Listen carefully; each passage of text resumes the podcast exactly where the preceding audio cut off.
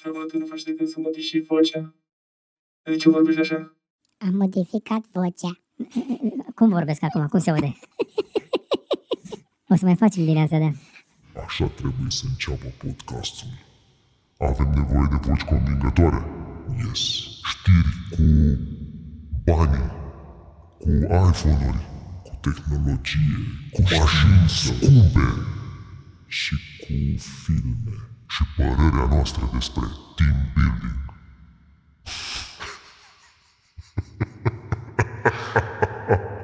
Salutare și bine v-am regăsit la Curiosity 155. Salut, Radu! Salut, George. Nu mă întreba dacă e număr par sau impar, nu știu și nu o să caut. Par sau impar, că nu e chiar așa greu. Auzi, da, mi se pare mie sau ți se aude vocea mai bine? Ai auzit-o? Am auzit-o, da? O simt. Unde? Mă uit aici la vumetre Ah, și vezi că se aude. și văd că se aude. Văd că se aude. Vă salutăm astăzi, am făcut o investiție importantă în scule, dar vă spunem mai târziu despre chestia asta, pentru că înainte de a face orice fel de vorbărie, trebuie să vă spunem știrile cele mai importante, nu înainte de a vă arăta mema săptămânii. Sunteți pregătiți? Care din ele? Că avem cinci.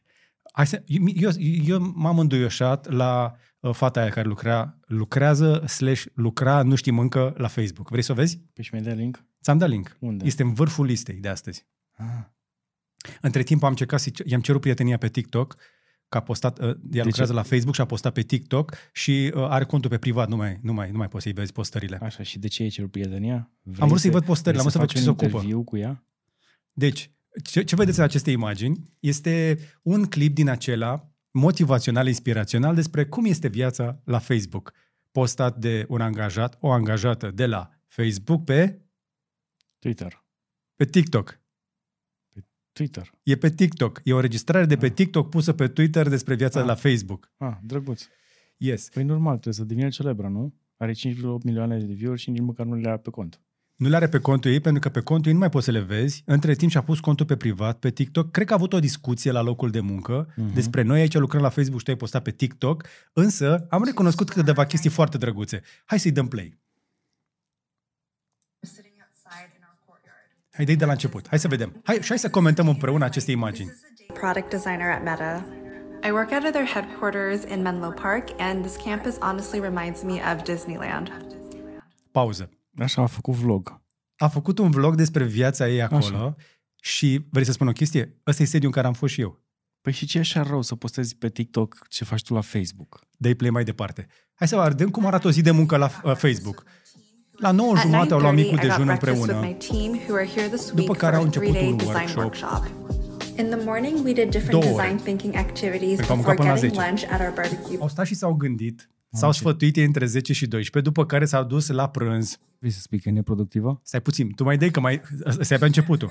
După ce au mâncat, s-au dus să mănânce desert la cofetăria din campus. Hai că so we face went to pot. our sweet Da, shop eu știu to get some cofetăria, e ice foarte cream. bună. In the afternoon, we Deja mi-a lăsat continued gura apă, am working on mâncat our different înghețată. projects before După exploring the aceea, ce campus să on vezi? bikes.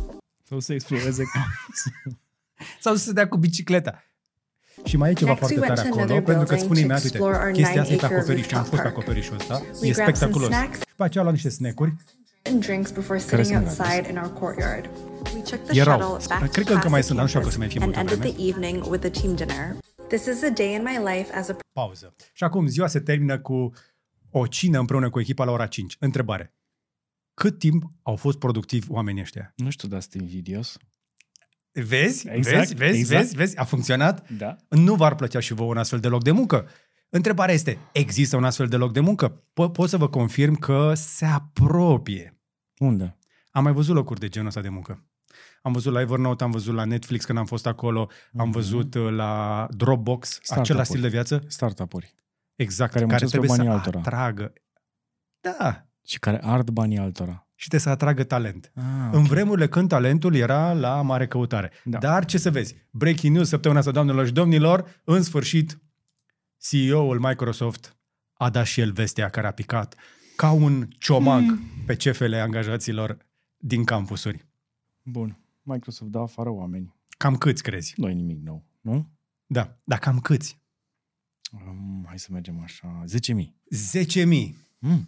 10.000 de Cifra angajați de la fatidică. Microsoft vor fi trimiși acasă Și asta este doar uh, una din, con- una din concedierile dintr-o listă mai lungă. Acum, nu mă bucur eu că se fac concedieri, Doamne ferește, ci doar vreau să vă arăt o diferență de atitudine a acestor companii înainte de concedieri și să vedeți cum se schimbă atitudinea șefilor acestor companii în momente în care, bă, se cam strânge lațul. Pentru că, vorba lui Radu, se termină quarterul. Da, și la final de quarter, adică um, anul fiscal, trebuie să arate niște cifre și cei care au acțiuni la Facebook, Microsoft, etc., trebuie să primească înapoi niște dividende. Și dacă nu primesc dividendele, o să devină supărat și o să vândă acțiunile și acțiunile să scadă și compania o să aibă puțin bani.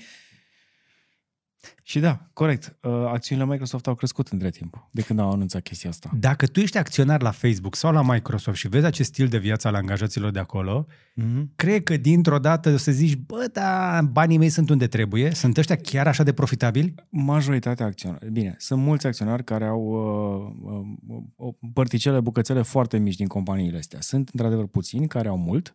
Aia puțini care au mult se uită mai puțin la evoluția respectivă decât cei puțini care, decât ce- cei mulți care au puțin.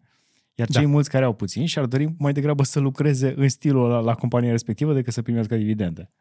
Da.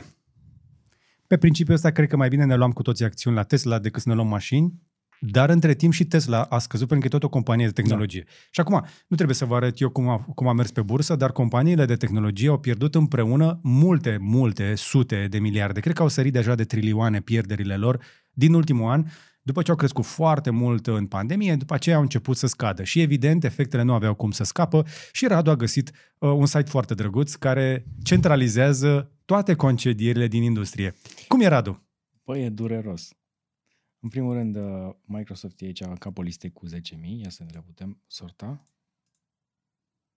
Sort. ăla Ia uite. Și avem, e de fapt, uh, un, uh, un drive.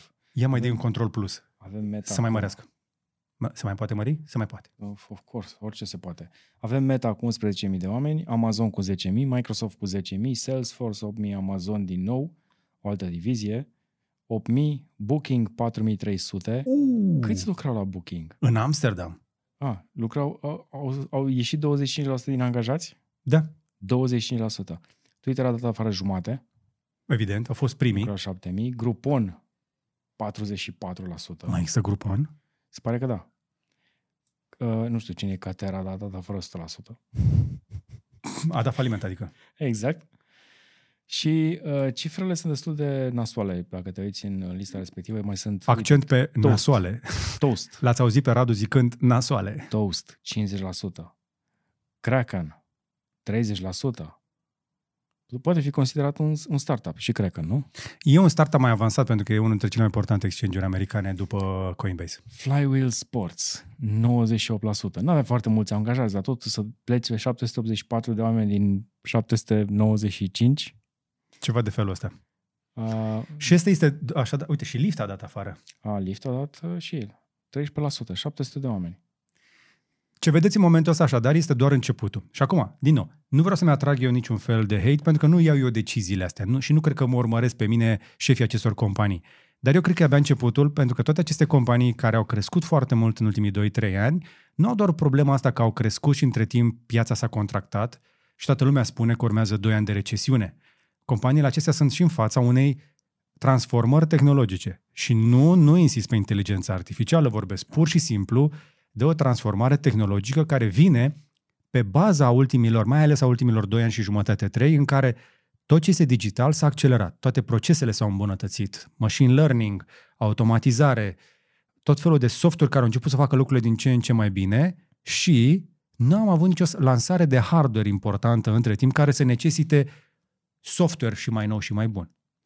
Uh, nu știi, avem un iPhone asta- care să pornească o revoluție, știi? Asta cu concedierile vine exact după, uh, cum era, uh, The Great Resignation, o Yes. perioadă în care uh, foarte mulți oameni au decis că mai degrabă nu mai lucrează la compania respectivă decât să se ducă din nou la serviciu, pentru că au lucrat acasă un an și jumătate. Dacă vreți să lucrez pentru voi, eu lucrez de oriunde. Acum lucrurile s-au mai schimbat. După ce au spus că oamenii lor pot lucra pe termen uh, nelimitat de oriunde din lume, majoritatea companiilor ori au retras afirmația, ori s-au făcut ca uitat.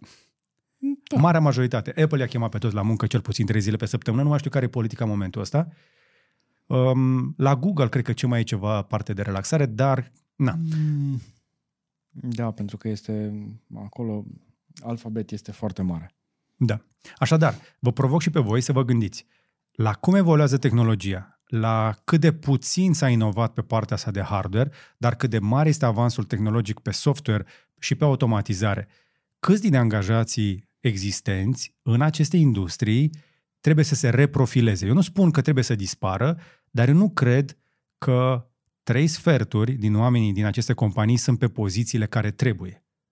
Adică oameni ca Rebecca, ok, dar nu știu, perioada următoare va necesita oameni cu un pic mai multă forță de muncă. A, anunțul lui Elon Musk care a, a fost preluat așa ca fiind destul de agresiv când le-a spus că este nevoie de un sprint și că toată lumea trebuie să dea mai mult, păi așa s-a construit Silicon Valley. Cred că vom re- reveni în acea cultură de heirup, Uh-huh. pentru că doar cei care vor face heirup în următorii doi ani vor supraviețui. Nu e o chestie de îți place sau nu-ți place munca. E, va deveni o chestie de supraviețuire în aceste industrii, unde au intrat foarte mulți oameni foarte competenți, dar, din nou, sunt super specializați și vor trebui și ei să-și ajusteze cariera. La fel cum un om dintr-o industrie în declin, la fel cum taximetriști au trebuit să se reorienteze, la fel cum mulți alți oameni, nu știu, din o grămadă de industrie, din tipografii, din, uh, din presă, dintr-o grămadă de locuri au trebuit să reor- reorienteze traseul și cei din IT acum sunt în fața unei astfel de provocări. Și acum întrebarea este, sunt ei mai flexibili decât restul? Rămâne să aflăm. Aici ține de om. Nu ține de pregătire, nu ține de ce ai făcut înainte, ține efectiv de om. Mema ta? Memele mele, Bagă. pentru că are mai multe. Um, ați auzit uh, uh, povestea aia cu femeia care prin 2019 s-a urcat la volan după ce a băut și a distrus uh, niște proprietăți? A a intrat într-o casă și am zis că a explodat. În Canada. Serios? Da. Nu știam asta. E 2023. Femeia despe- respectivă s-a decis să uh, îi dea în judecată pe cei care i-au servit băutura la bar. Ea a fost în bar, a băut și acum dă în judecată barul că i-a dat alcool? Da, și a s-a urcat la volan și a distrus niște proprietăți. Ok. Estimat 15 milioane în in damages. Dolari canadieni. Da. Ok. 10 milioane de dolari normali. Sau 12. Și, dar care e motivul? Ce spunea? Că ce au făcut cei de la bar? I-au dat de băut. I-au dat de băut, ok, dar asta e treaba barului, să-i dea de băut, e treaba ei să zică End stop. of story. Nu, nu ai cum să n-ai, n-ai, n-ai cum să mai pui întrebări după ce ți se spune chestia asta. Ok. Alleging that the company which served her alcohol, where she Știa- așa, știa că a put băut. profit above safety by contributing to serve her when she was intoxicated. I-a dat băutură când era deja băută? Uh-huh. Era la bar. Deci stai puțin. Trebuie să înțelegi că ea, în mintea ei, în, cu cei doi neuroni care se bat cap în cap, ea are dreptate. Ea are perfectă dreptate. A ieșit și săptămâna asta încă un studiu care confirmă că alcoolul este extrem de toxic. Dar ea a intrat în bar. Alcoolul N-a este- intrat barul în ea? Da, alcoolul e foarte toxic. Când îl bei. Da. Și vorba aia, cum a zis și matematicianul Ion Barbu, sper că nu, uh, nu, at- nu fac atri- atribuire incorrectă, un om care bea un pahar de vin devine un alt om. Și acel om are și el dreptul la un pahar de vin. Good one! Hai, Uh, să, hai, să, hai, hai să-ți mai arăt câteva. Dar da, dacă aveți nevoie de orice fel de confirmare, căutați, nu o să vă dăm noi stu- studiu, că nu vrem să vă stricăm dimineața de sâmbătă sau oriunde ne ascultați în momentul ăsta. Dacă beți cumva la volan, trebuie să știți că alcoolul rămâne periculos. Uh, și apropo, am văzut Cum un adică studiu. Dacă bezi, la, dacă bezi la volan, Sunt foarte mulți oameni care beau la volan. la noi în România? Peste tot în lume. Mamă, un, serios? un șofer din 140 conduce băut. Deci când mergi pe stradă, sunt câțiva oameni pe lângă care treci care sunt alcoolizați. Mai am o întrebare. Mm. Că se uită la noi medie 30.000 de oameni pe episod. Unii dintre ei sunt băuți. Din cei 30.000 de oameni, și nu vă condamn, este sâmbătă dimineața, puteți să faceți ce vreți voi. întrebarea este care este motivația de a te urca la volan crezând că ești ok după ce ai băut alcool? O să-ți dau eu una. Că mie mi-a fost rușine într-o seară și am venit pe jos ca să-mi ia ceva de la studio. după Greșit. Ce, după ce băusem o, o, o bere, pentru că uh, mi Continuă. așa, sunt 700 de metri, dar Există mi-e un așa. studiu pentru chestia asta. Există un studiu. Da, da, există și un studiu în care îți arată că în momentul în care bei orice cantitate de alcool, oricât de mică ar fi ea, da? tu devii alt om, care, Corect. care are reflexele reduse cu 80%. Deci, Am uh, cumpărat, uh, știi, că Așa. am cumpărat o carte când am fost acum afară, că n-am găsit-o în română, Așa. m- uh, al lui Steven Dubner și cu uh, Steven Levitt. Mm. Uh, Freakonomics. Super Da, Freakonomics. o știu. Da? Recomand oricui, e foarte tare. Uh, primul capitol este despre alcool. și ei au demonstrat că ești mai în siguranță după o petrecere dacă ai băut un pahar de vin, să te duci cu mașina acasă în loc să te duci pe jos, pentru că sunt mai multe accidente cu oameni beți care ie, uh, ies de pe trotuar și se duc pe drum și sunt omorâți de mașini, decât șoferi băuți care fac accidente sau șoferi care sunt prinși. Din studiul Asta- lor rezultă așa, că poți să traversezi America de la un capăt la celălalt și să nu fii prins. Sunt convins că se aplică și în România. Vă nu rog mă frumos, surprinde nu când vin citiți- știrile alea în weekend nu cu ci- poliția care a prins nu știu câte sute de șoferi băuți. Nu citiți cartea aia. Dar e, sunt O- o, cifre. o să, da, da, o să-ți dea Statistică. motivația perfectă să faci niște tâmpenii. Nu faceți stâmpenii, come on. Toate îi demonstrează. Citiți cartea.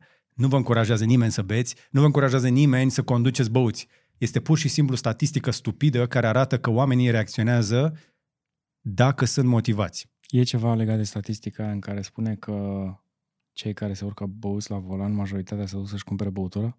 Nu, Nu? nu Ok, știu. Bine. Întrebam. N-am De- de... la capitolul ăla. Deviam. Ah, o victimă a unui homicid vorbește foarte rar cu poliția. A, adică unei, unei u- ucideri. Unei uci, homicid. Deci tu așa ai găsit spune. un site cu, uh, Cu ști- cu cu Nutty titlul- Onions? Nutty Onions, se numește Demilked. Uh, e un site de stat de uh, gen... Uh, nu le mai țin minte, că nu mă uit pe ele. De la cu multe poze cu prostii. Știi? Colecții de poze. Ok. Iar ăsta are o colecție de titluri din astea absolut ilare. Ia uite, Breathing oxy- Oxygen Linked to Staying Alive. Deci dacă respiri bună. oxigen, ai șanse să trăiești. Statici, statisticile spun că um, teen preg- pregnancy, nu mai știu să traduc în română. Uh, Trebuie să mă duc. sarcina, sarcina la adolescente scade semnificativ după vârsta de 25 de ani. Adevărul e că trebuie să recunoaștem lucrul ăsta. Printre jurnaliști există și jurnaliști.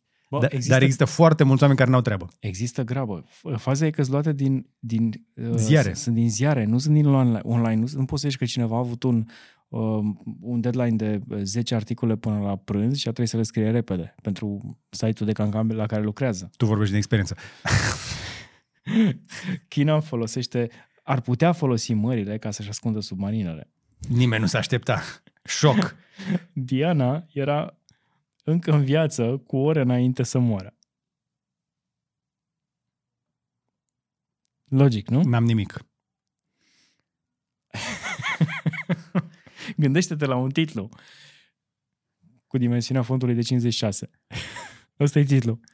Da, am mai avut și noi la Brașov unul de genul ăsta. Serios? Uh, Era aia cu bip o bandă lui ăsta pe ochi. Agenții federali au uh, intrat într-un magazin de arme și au găsit arme. Hai că să vă lăsăm noi link-ul în descriere și să trecem la adevăratele știri de astăzi, pentru că noi nu avem astfel de știri. Radu, oprește-te că nu mai mă apucă râsul. O explozie nucleară ar însemna un dezastru. Râs tu râs, dar chestia asta Asta e cinică. e cinică și apropiată. Ok, gata, hai, îl închid. Vă, vă las link-ul ca să vă amuzați și voi. Da. Vă rog să nu stați mai mult de jumătate de oră pe site-ul ăsta. Și acum, dacă tot ne-am pregătit să începem știrile cu adevărat, nu putem să le începem până nu vă spunem despre sponsorul nostru. Doamnelor și domnilor, gb.ro, nu o să vă vină să credeți, sponsorul nostru de astăzi vă anunță că avem reduceri la o mulțime de pachete. S-au făcut pachete când toată lumea nu mai face reduceri, pentru că s-au terminat reducerile, venim noi cu reducerile. Mai aveți ceva bani? Dacă vreți să cheltuiți pe ceva folositor, poate găsiți ceva util, nu e obligatoriu și avem așa. Începem? Mhm. 25% reducere la pachetul de proiector VAVA cu- cu ecran de pro- uh, proiecție. Practic, noi am căutat unul dintre cele mai bune proiectoare din piață cu un ecran de proiecție de bună calitate și acum le-am redus, ne-am tăiat marja și vi le dăm voi, vouă, ca să vă bucurați de ele. Luați-le că merită. Aici putem să-l numim și ecran de proiecție gratis. Că da, iese gratis la banii ăștia. Ba nu, mai, mai bine de data. A, e mai, dacă la cât e, vreo mie și ceva de lei, parcă. Nu, e 2300. Oh, dacă astea sunt mari la transport, logistica vieții. Pachetul numărul 2, Radu. Pachetul numărul 2. Uh, Twinkly plus uh, prize inteligente. Am zis din memorie. Instalație Twinkly cu prize la exterior. Poți să alegi mai multe instalații de tip Twinkly și să le uh, asociezi cu o priză inteligentă ca să le poți opri noaptea, ca să nu deranjezi fauna de afară, sau pur și simplu ca să poți să dormi dacă dormi în aceeași cameră în care ai bradul. Avantajul acestor luminițe este că nu sunt bune doar de Crăciun. Sunt bune oricând vrei tu, pentru că poți să te joci cu ele, să le pui tot felul de efecte. V-am mai povestit, v-am arătat chestia asta într-un clip de la mine de acasă, unde am împânzit uh, gospodăria. A, trebuie să Cu arăt ce LED-uri. am făcut acasă. Cum? Trebuie să arăt ce am făcut acasă. Am legat benzile leg din sufragerie la PC, le-am sincronizat cu PC-ul. Pui un cadru aici să vadă oamenii? Nu, că nu e gata. Ah, ok. Nu, Dacă nu. e gata, arătăm. Da, săptămâna viitoare. Nu Bine. mi venit extensiile de cabluri. Mai avem o reducere de 30% la toată colecția de tricouri inițială, alea negre cu tot felul de simboluri, materiale de foarte bună calitate, super premium, un bumbac foarte bun. Noi le avem pe ale noastre spălate de zeci de ori și sunt ca noi în continuare. Eu zic să vă uitați atenți că dacă nu le cumpăr eu, că mi-a plăcut. Uh, și, și sunt oversize, da. Deci, Deci un M este lărguț pentru cineva care poartă de obicei M. Este o o altă tăietură, nu sunt ca acestea standard, am făcut acum și standard pentru că mulți dintre voi ne-ați cerut, dar credem că alea se potrivesc mai bine pentru orice fel de structură, indiferent cât de lucrat ești sau nu, slăbănoc mai plinuți, o să, o să spice bine, că de-aia sunt gândite să meargă pe oricine. Și uh, mai avem puțin în stoc, uh, du-te și uite-te și vezi, poate îți găsești pe mărimea ta, pentru că uh, se vor termina cât de curând. Și ultimul pachet este, bineînțeles, CryptoDots Backup Kit plus Ledger Nano S Plus, în orice culoare vrei tu, sau ce variantă vrei tu de CryptoDots Standard sau Elrond Edition, care este și la 25% reducere ca pachet. Uh, Practic îți iese aproape legerul gratis în combinația asta. Mm, Se aproape, apropie. Aproape, da. O Se să-ți apropie. cumperi un ledger foarte ieftin și o să ai și o metodă foarte sigură de a-ți salva datele. Apropo, oamenii încă n-au înțeles și cred că vom vorbi mulți ani de acum încolo până când uh, lumea va înțelege să nu-și mai păstreze uh, seed phrase-ul pe acele cartonașe și să nu le mai copieze în Google Keep, Sau nu le mai În, faceți uh, poze. Drive, uh, în poze în Google Photos sau să le trimiți pe mail cu atașament. Uh, în- nu mai zic. Nu Uh, faceți chestia asta. Nu le puneți online.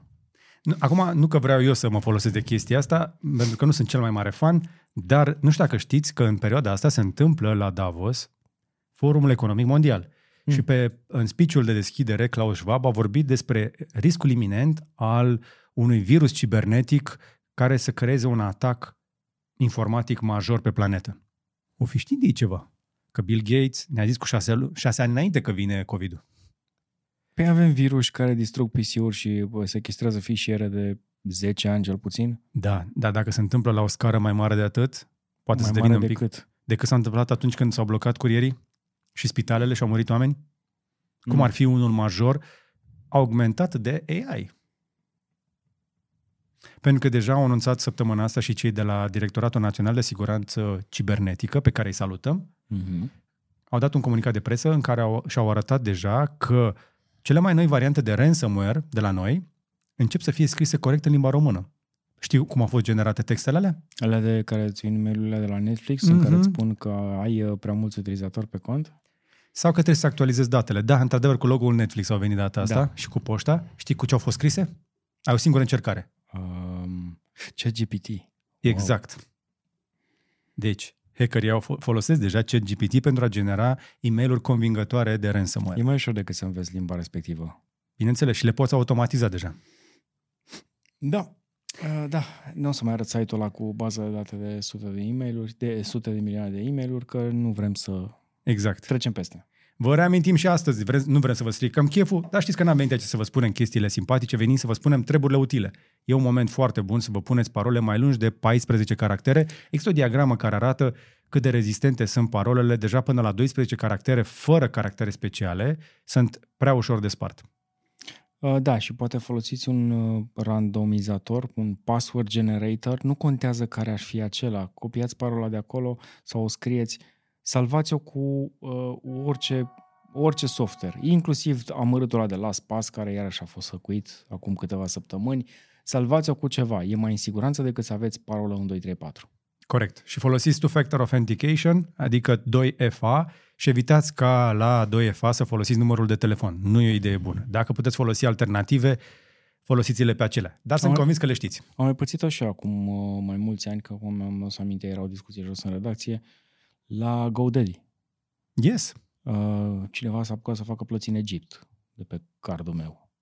Vreo 200 și ceva de dolari. Am sunat imediat, într-adevăr, au rezolvat-o, mi-au recuperat uh, bănuții, mi-au trimis înapoi, dar ei s-au apucat să facă plăți, să-și cumpere servicii de, de GoDaddy prin GoDaddy, Păi da. cu cardul meu atașat. Păi dacă cardul tău era acolo, de ce să nu-l folosească? Exact. Aveți grijă și unde vă atașați cardurile și uh, încă o recomandare foarte puternică, încercați să folosiți un... Uh, um, faceți plățile cu telefonul când le faceți, uh, pentru că se schimbă cifrele respective, sunt, e un uh, număr aleator pe care îl afișează POS-ului și folosiți, dacă, dacă e posibil, un cont în care nu aveți toți banii. Corect. Sau eventual un, un, un alt layer de protecție, un alt sistem, uh, cred că putem să-l menționăm, nu? Da. Cum este Curve, care îți atașează la un card, sub cardul respectiv apar cardurile și uh, atunci când faci plățile chiar și online, nu se văd cifrele de pe cardul final, ci doar Corect. de pe cel de pe Curve, pe care poți Corect. să schimbi rapid.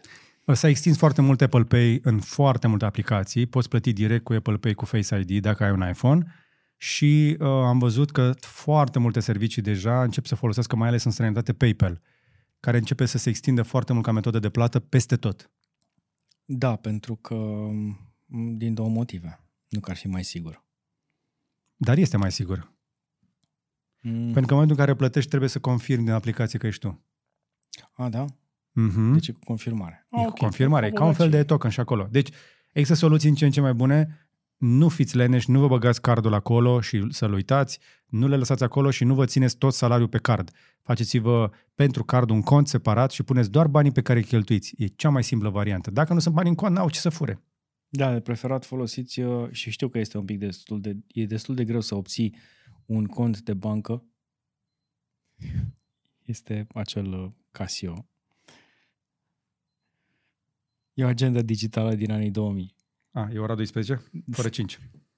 E aleator. Folosiți... Uh, uh, Cred că trebuie să-l oprești cât faci așa. Se oprește acum. Ok. Folosiți un cont în care să vă țineți toți banii care nu are atașat un card. Sau al cărui card nu l-ați folosit și nu l veți folosi niciodată, nu l-ați activat. Pentru că Mhm. e un pic cam greu să-ți faci cont la bancă, am observat, fără să ai un card atașat. Ok. Bun, gata cu sfaturile. Sper că vă priesc, sper că le țineți, țineți cont de ele, vi le mai spunem și peste 3 luni de zile. Schimbați-vă parola, folosiți mai multe straturi de securitate, un risc. Riscul de atac cibernetic este uh, în permanență aici, ne-au spus și autoritățile noastre și se vorbește și în străinătate din ce în ce mai des despre acest risc. Băieții ăia din uh, Eurasia, ca să zic așa, nu stau de pomană. Mm-hmm. Și și acolo e nevoie de bani. Mai ales acolo e nevoie de bani. Și se vor duce acolo unde sunt banii. Și dacă banii sunt la tine, știi cum e chestia aia, uh, pe bursă? Mm. Pe bursă vin oamenii cu bani și pleacă cu experiență, iar oamenii cu experiență vin și pleacă cu bani. Exact. Încearcă să fii tu ăla care rămâne cu bani. Bine, mergem mai departe la Apple, care, da, și Apple a concediat ceva, nu așa mult și nu prea vorbește așa de mult despre chestia asta, pentru că este o companie de succes, în ciuda problemelor de pro- producție, dar avem știri noi despre ochelarii lor de realitate mixată. Care vor fi întârziați. Din nou, dar avem chestia asta la două săptămâni, avem încă o știre cu ochelarii lor care întârzie. Da, mi se pare uh, nostim. La un moment dat nu o să le mai uh, spunem. Cred că lui, lui Vlad îi, îi place subiectul ăsta. El așteaptă niște ochelari vi- VR de la uh, Apple. Dar- sau AR. Sau Dar ceva de n- genul. n-a văzut E- e foarte ochelarii pasionat. ăia de la, de la Vive pe care am arătat noi încă de anul trecut, care sunt exact deja aici și sunt Da, ce da. trebuie. Merg cu Apple? Merg. Cu telefonul Apple? Nu știu. Nu Merg. vezi? Ah.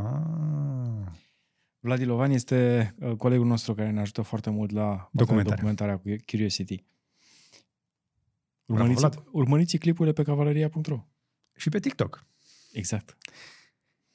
Da, deci uh, Apple... Care e știrea? Apple pune ochelarii de AR uh, pe... uh, pe Apple face o mică pauză de la research pentru ochelarii de VR, pentru Așa. că e o investiție foarte mare și vor să uh, facă o pereche de ochelari mai accesibili, mixed reality, pe care probabil am vrea să-i folosim cu telefonul mobil. Uh-huh. Adică un fel de, uh, da, cei de la HTC care merg foarte bine pe Android și cu orice tip de platformă și să coste probabil mai puțin decât să ne dăm pe o pereche de ochelari profesional de VR, adică undeva la 3-400 de dolari, poate 500 de dolari, să fie cumva accesibil pentru utilizatorii de iPhone și să nu fie 1500, Uh-huh. pentru că prima generație, într-adevăr, ar ajunge peste 1500. Unii estimează la 3000 de dolari. Ok. Um, Dar dacă fac chestia asta, ar fi cumva prima companie de smartphone-uri, de gadgeturi, direct orientată către consumer, care vine cu o soluție de genul ăsta. Pentru Ok. că până acum am avut doar variante de test, am avut uh, ochelari uh, profesionali, până și Microsoft. Și Microsoft putea să joace bine în, în liga asta, să lanseze versiune accesibilă, mai ales că au și magazin, au și Da. platformă, au și software. Da. Hai să trecem la rivalilor, uh, cei de la Samsung, care mai au uh, puțin timp până când vor arăta oficial uh, noua serie Samsung Galaxy S23 și deja au început să se scurgă atât de multe poze și informații încât momentul uh, lansării s-ar putea să nu ne mai surprindă. Cu toate acestea, Hmm. am găsit pentru voi o galerie de poze care ne arată uh, niște configurații, niște pachete de lansare. Apropo, uh, nu știu dacă e valabil și la noi, dar în străinătate ai 100 de dolari dacă te înregistrezi uh, să îți cumperi uh, în avans înainte de lansare. Mai sunt și la noi oferte de genul ăsta, uh, dar o vin de, obicei- de obicei sub formă unor bundle-uri. Fiecare țară, fiecare uh, zonă își alege cum uh, face promoție pentru telefonul respectiv. E, la capitolul bundle apare un Watch 5 Pro Mm. care este gândit pentru outdoor. Așadar, este Unde- unde răspunsul găsesc asta? Da. Există niște pachete care um, au început să scape, niște poze care se pare că ar fi pozele oficiale. Cam Arată- așa arată un pachet S23 cu uh, Watch 5. Arată foarte oficial, ce drept. Da, arată. Dar aici avem și un Watch 5 Pro, care a, arată mai rugged așa, așa să fie răspunsul lor la Ultra, la Apple Watch Ultra. Arată foarte similar cu uh, cel pe care l-am testat uh, acum câteva luni. Și iată și o combinație, aici cred că este și un Plus, un S23, un S23 Plus și în mijloc este un S23 Ultra, Ultra care are și penul și seamănă izbitor de mult cu S22 Ultra, care noi am spus, pe bună dreptate, Note Note. 22 Ultra. Ni se promovează și camera, o să vedem, dar la capitolul cameră știu că ai găsit niște informații referitoare la senzor. Se schimbă ceva la cameră? Important?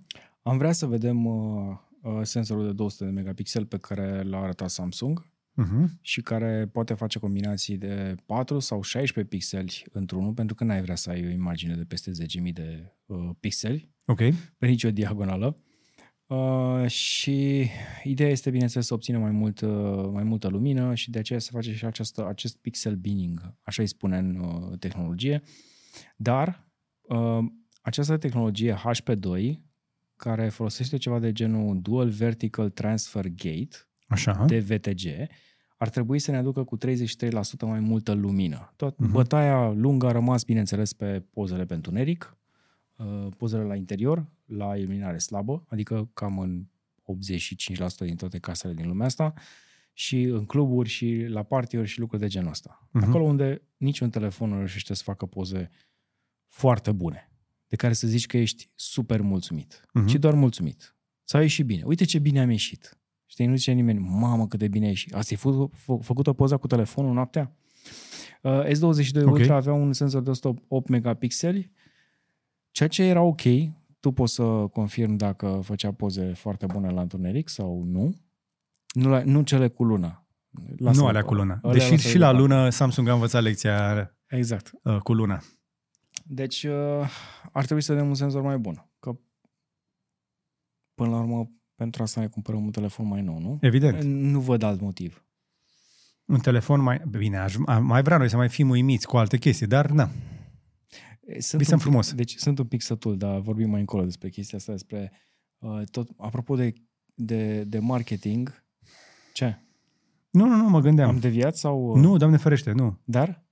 Uh, mi-e silă că după 10 ani și mai bine de când s-a lansat smartphone-ul, Mm-hmm. am primit doar uh, ceasuri și căști. Mi-e silă că după 10 ani de când avem uh, uh, mașini uh, de toate tipurile și mașini electrice, uh, titlul ăsta, nu, cred că cea mai populară funcție a unei mașini sunt farurile LED. Nu? Ok. Sau încălzirea în scaune? Ah, Se, schi- se va schimba și chestia asta. Aș vrea să văd totuși și altceva. Aș vrea să văd un hibrid între ceas și telefon care chiar să mă convingă. Avem tehnologie, am văzut oamenii la, ăia de acolo care stau pe la birourile alea și mănâncă la...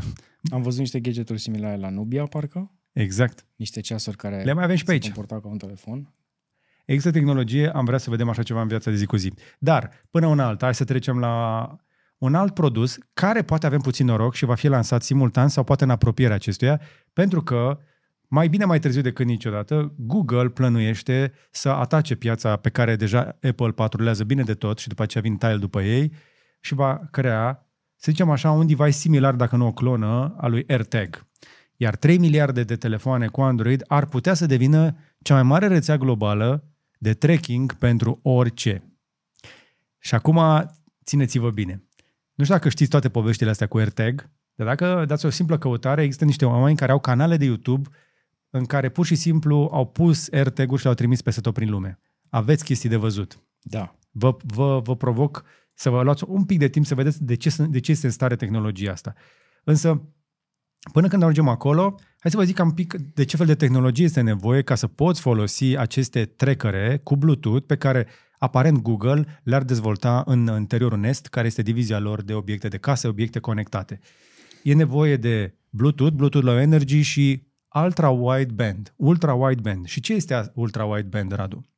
Este un protocol de comunicare short range, adică pe distanțe foarte scurte, care, uh, ca și Wi-Fi sau Bluetooth, folosește uh, ra- unde radio la o frecvență foarte mare și îți um, um, poate comunica cu dispozitive similare care folosesc același protocol în apropierea lui, la o distanță de maxim 10 metri, dacă nu mă înșel, Exact. testat și în, în, în felul ăsta poate să transmită informații simple, cum ar fi eu sunt acest dispozitiv, am acest nume și sunt aici.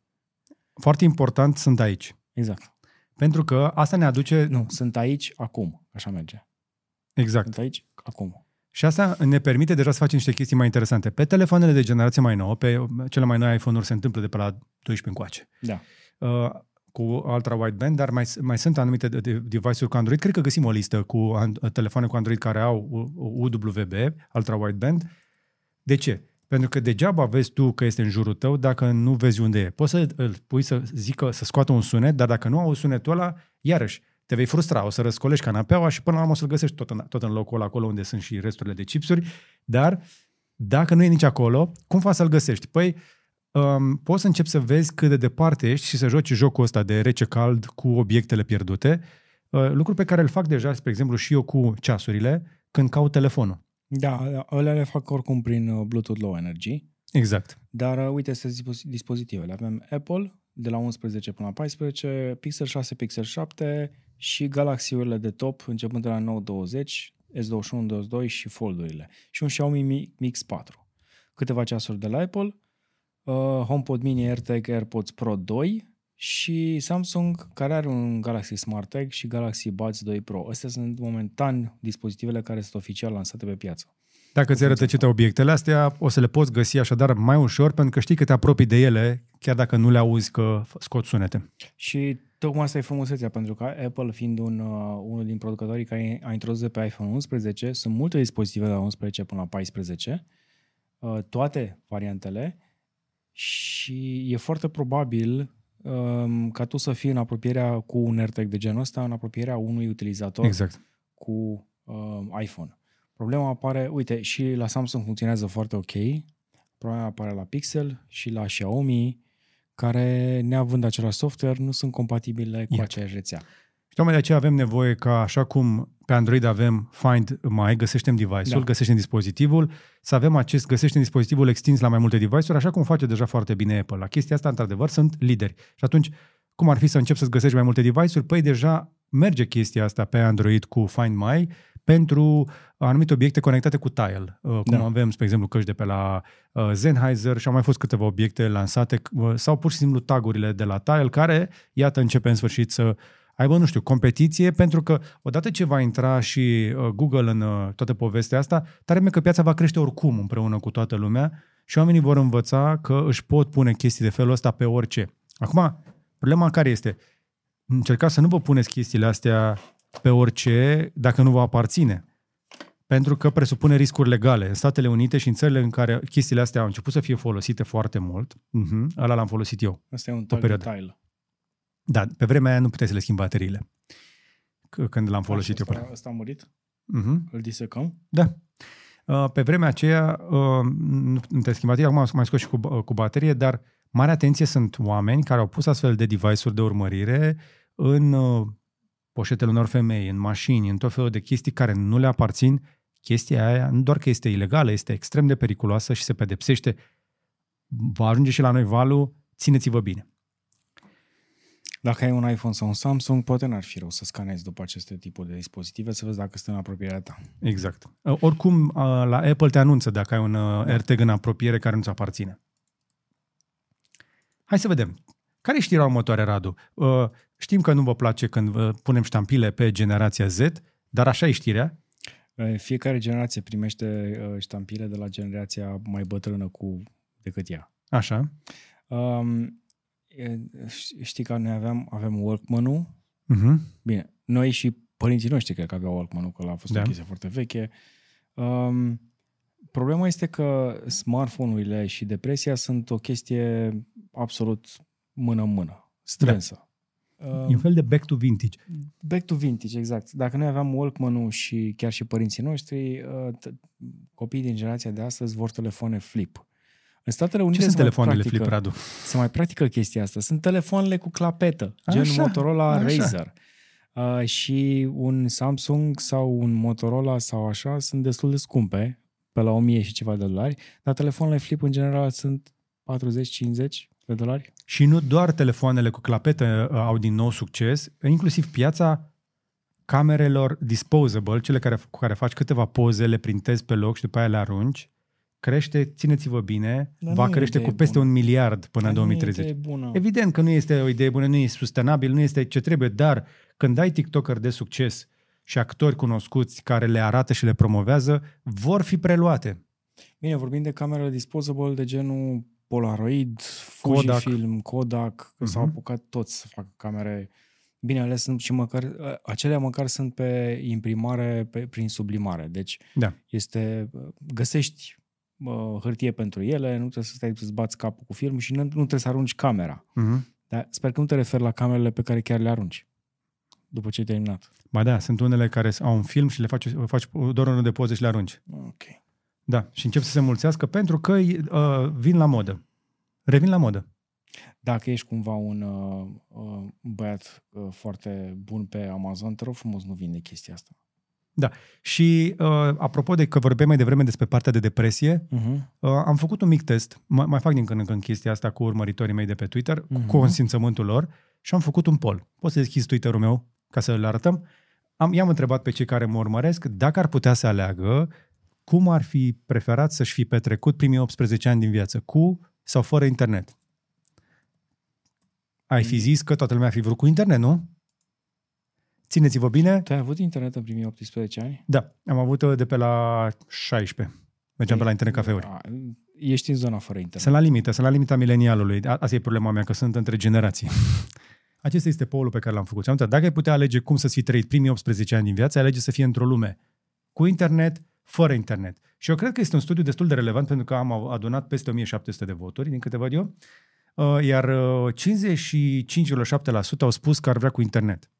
Însă 44 dintre cei care mă urmăresc și care au și votat acolo Da, aia, ar pa- prefera o copilărie f- neconectată. aia 44, nu cumva sunt oameni uh, de vârsta a doua, adică Nu pot să peste știu asta. 30 de ani și care au o sănătate mentală foarte bună și își acceptă trecutul fără să vrea să-l schimbe? Poate îl rugăm pe Vlad uh, Ilovan, pe Andrei Bala sau pe Răzvan Năstase să dea ei pe TikTok și să întrebe. Sunt tare curios. Eu nu cred că cineva care s-a născut cu internet ar vrea să fie fără internet în primii ani de viață, primii 18 ani. Nu știu Și ce să cineva zic. care s-a născut fără internet ar vrea să aibă internet. Acum știm cu toții că internetul rămâne o unealtă. Felul în care o folosești depinde de tine, dar faptul că tu nu reușești să-l folosești într-un mod care să nu devină toxic, arată că mulți oameni sunt frustrați de chestia asta. Au o problemă cu Că sunt- efectele internetului. Nu, nu, nu au problemă cu internetul. Internetul e acolo, e ca și uh, băutura sau drogurile sau e acolo. Da, Au problemă cu ei, da, nu cu internetul. da. Hai să nu mai blamăm internetul. Dar eu nu blamez internetul, eu spun doar cum, Nu mai cum, da cum vina. reacționează oamenii la internet. Știi cum? E ca și Uh, cum am fi toți supărați pe cuțitele de bucătărie. Da, exact. Nu, nu mai da vina pe calculator. Calculatorul nu are nicio problemă. Nici copilul tău că îl folosește. Da. Bine, mergem mai departe. Uh, hai să vă mai arătăm niște roboți. Vreți? Dacă tot am vorbit despre tehnologie și alte asemenea, iată un robot de la Boston Dynamics făcând uh, ceva wow. Uitați-vă la fața lui Radu și imaginați-vă ce urmează. N-am putut să scap de acest clip, îți dai seama, nu? Bineînțeles. A trebuit să-l văd. Și nu aici, l-am văzut înainte să pună Vlăduț în știri. Și-a uitat sculele, dar nu și-a uitat tableta. E ianuarie, trebuia să mai arate ceva. Dar Boston Dynamics este în continuare o companie Hyundai, nu? Uh, Da. Mhm. Dă-te, mă, de aici.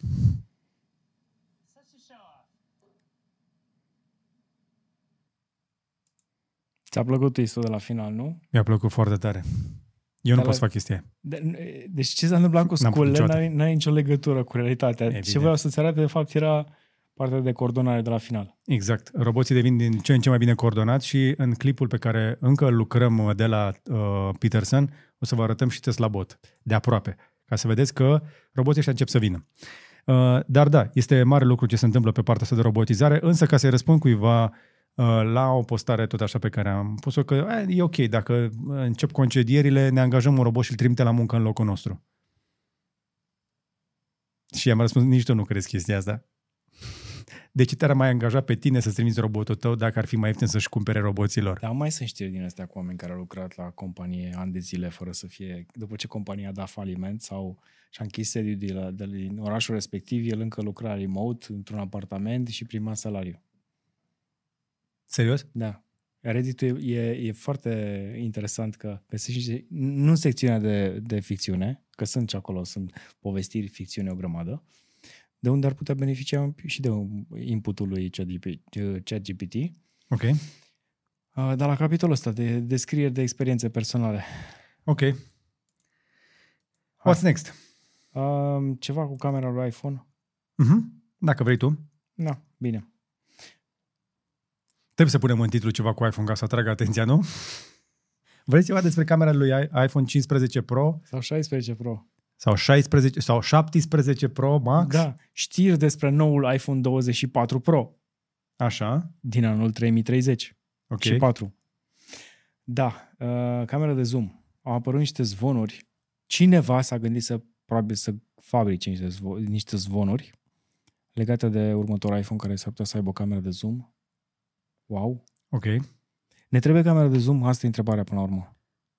Că nu e vorba despre știrea asta. Da, ai nevoie de zoom când cățelele ne stă apropii. Și, sau nu poți. Dar când ai folosit tu ultima dată zoom Uh, azi dimineață am încercat să fac poză la o baltă de ulei de sub o Păi și mașină îți trebuie mai parcată. mult de 2x, 3x să zicem? Vrei să vezi Măcar- moleculele de, Mi- de, Am momente când aș vrea 10. de pipi de dinozauri din acea baltă de ulei? Uite, spre exemplu, am avut la mine și un Samsung De care asta avea ce- zoom 10X și am o poză postată frumoasă de la New York, de pe aeroport, acolo unde am făcut noi scală. Ce baltă de ulei? Că tu n-ai mașina care merge cu ulei. Nu m-am filmat, am pozat pe stradă. Ah, ok. Omul a parcat acolo, i-a curs uleiul, a lăsat acolo. Ce spune el, nisip sau să curețe uleiul? Lasă să scurgă pe stradă, e ok. Se duce undeva, altundeva decât în mașina lui. Așa, Da. De zi de cameră. Uh, zoom 10X, asta era ideea. Că Zoom se, 10X se, pe dorește iPhone-uri? un, se dorește un zoom 10X pe iPhone, dar nu știm dacă o să-l primim anul ăsta Mhm. și nu știm dacă o să-l primim anul viitor. Tocmai de aceea au apărut și aceste zvonuri că Ok. există zoom. Ok. Din seria știrilor uh, fără sens. Tom, uh, Tom's Guide nu mai e ce era, dar uh, Na, trebuie să facă și ce pot. da. Um, Hai să vă mai arătăm o cameră care ne-a scăpat însă de la CS 2023.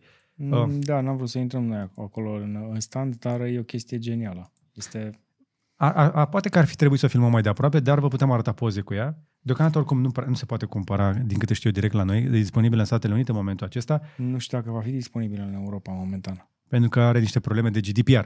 Însă, până când se va rezolva chestia asta, hai să vă spunem totuși că există o soluție prin care poți să-ți pui o cameră în mașină care să filmeze și în interior și în exterior și la care să te poți conecta de la distanță cu telefonul, să auzi ce se întâmplă și să vorbești cu cei care sunt în mașină. Și pe care poți să o conectezi la bateria mașinii fără experiență tehnică în doar câteva secunde. o conectezi la OBD, adică la calculatorul mașinii și va lua și informații de acolo. Ceea ce este destul de tare, dar în același timp e de văzut cam cât trage. Din experiența mea, că am făcut niște măsurători de curiozitate, o cameră ring obișnuită de genul ăsta consumă undeva uh, în funcționare între 2 și 3 W. Nu e mare lucru. Ba da, e mult pentru o baterie de mașină nefuncțio- Exact. care Nu e mare lucru dacă e la funcționează. priză. Nu e mare Da. lucru dacă e la priză, dar într-o în 24 de ore, așadar se vor aduna undeva la 30-40 de W oră. Pentru o baterie e mult. E foarte mult.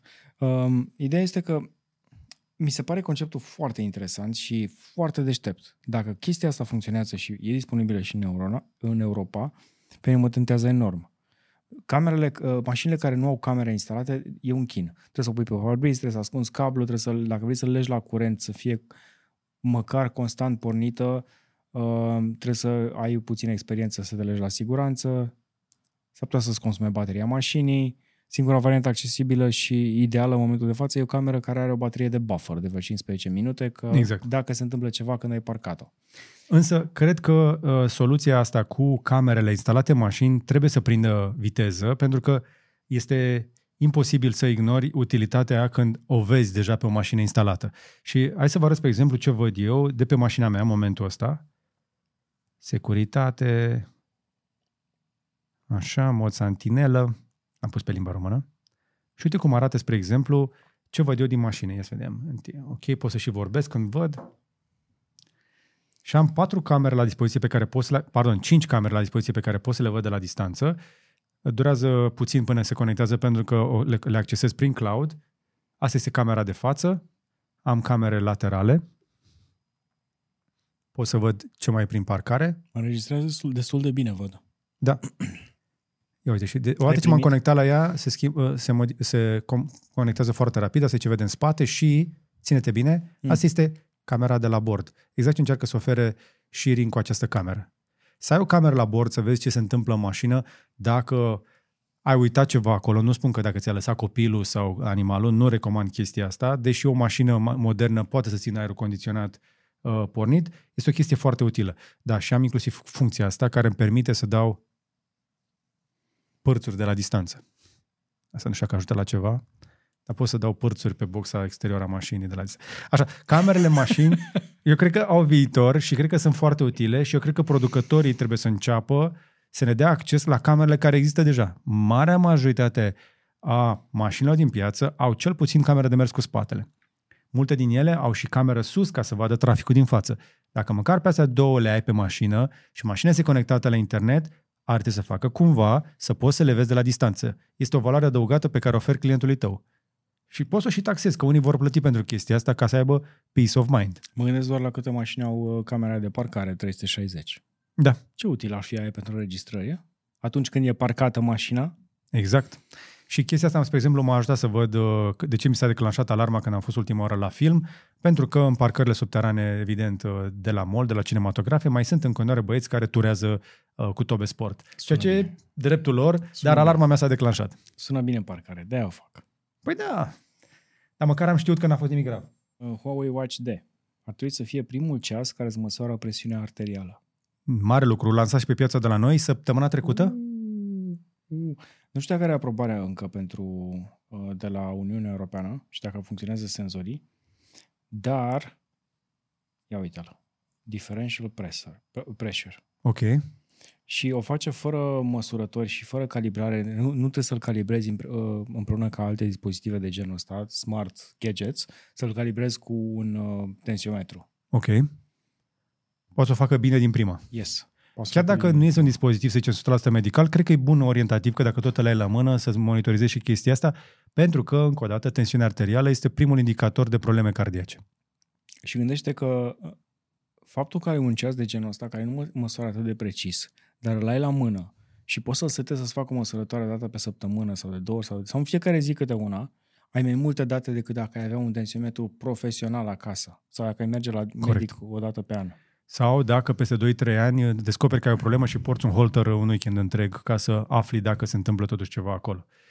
Foarte interesant. A, poate îl aducem și la review, să-l arătăm. Mm-hmm. Chiar mă întreba cineva când mai arătăm ceva de la Huawei. Arătăm când au lansări și iată că acum au ceva interesant de arătat. Nu discriminăm dacă vă ajută chestia asta. Mergem repede și la un pic de VR, AI și Future Tech, dacă tot am vorbit de ochelarii de la Apple. Hai, uh, articolul ăsta de pe ADH ne arată cum va uh, influența în mod pozitiv advertising în 20, 2023, AI și AR-VR. Ok. Și sunt exemple interesante.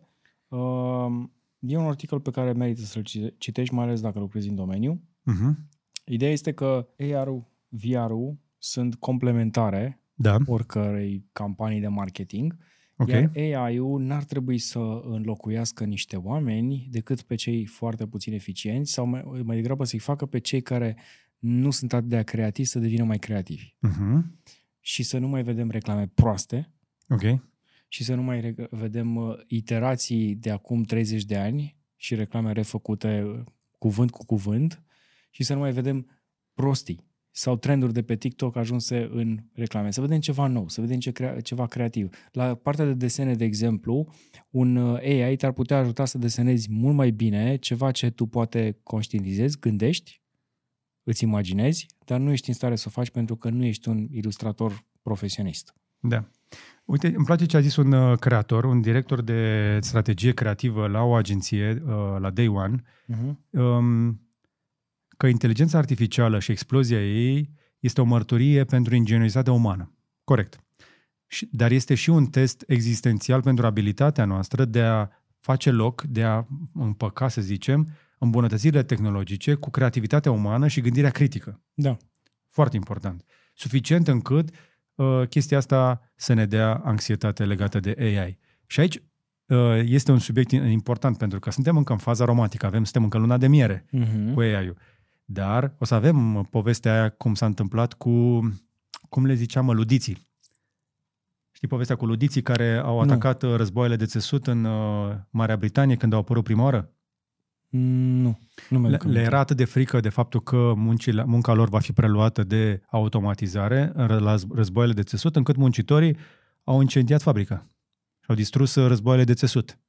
În cele din urmă știm cu toții, războaiele de țesut au învins. Tehnologia, că altfel nu aveam atâtea stricouri pe noi, dacă nu erau făcute de chestii automatizate. Aveam, dar erau mai scumpe și mai urâte. N-aveam toți. Da. Anyway, uh, e, e un început și sunt convins că din momentul ăsta, mie, eu, spre exemplu, am o problemă când văd o chestie de grafică sau o poză cu un om, mă gândesc prima oară, bă, e reală sau a fost făcută de un AI? Pentru că, după cum știți cu toții, uh, chestiile astea generative încep să devină din ce în ce mai bune și ca să le punem la încercare, avem și noi un IG de LCC în acest weekend. Sper să ne și iasă, că muncim la el deja de câteva zile. Colaborăm cu un startup uh, lider în domeniu pe avataruri, încercând să facem primul nostru interviu cu un AI. Sper să ne și iasă. Sper că nu m-am dat de gol și duminică n-am dat altceva. Dar vedem noi după aia. Da. Ah, apropo de chestia, mai am o chestie faină. M-am jucat un pic într-o zi. Uh, pot să mai deschid o dată Twitter-ul meu. Știu că îmi fac uh, shameless promo, dar am pus o chestie drăguță.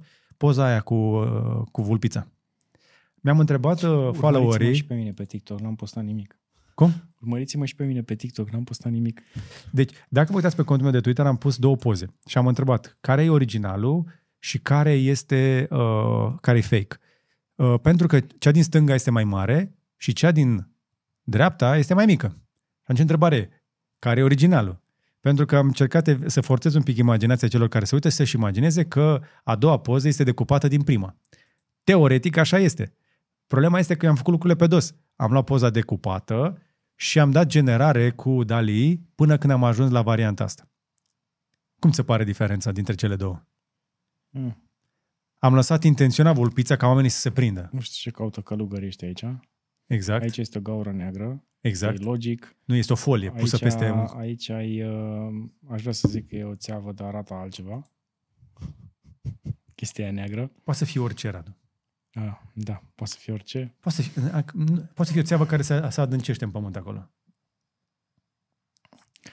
Și uite-te, eu uite-te la mâinile mele. ce că ele?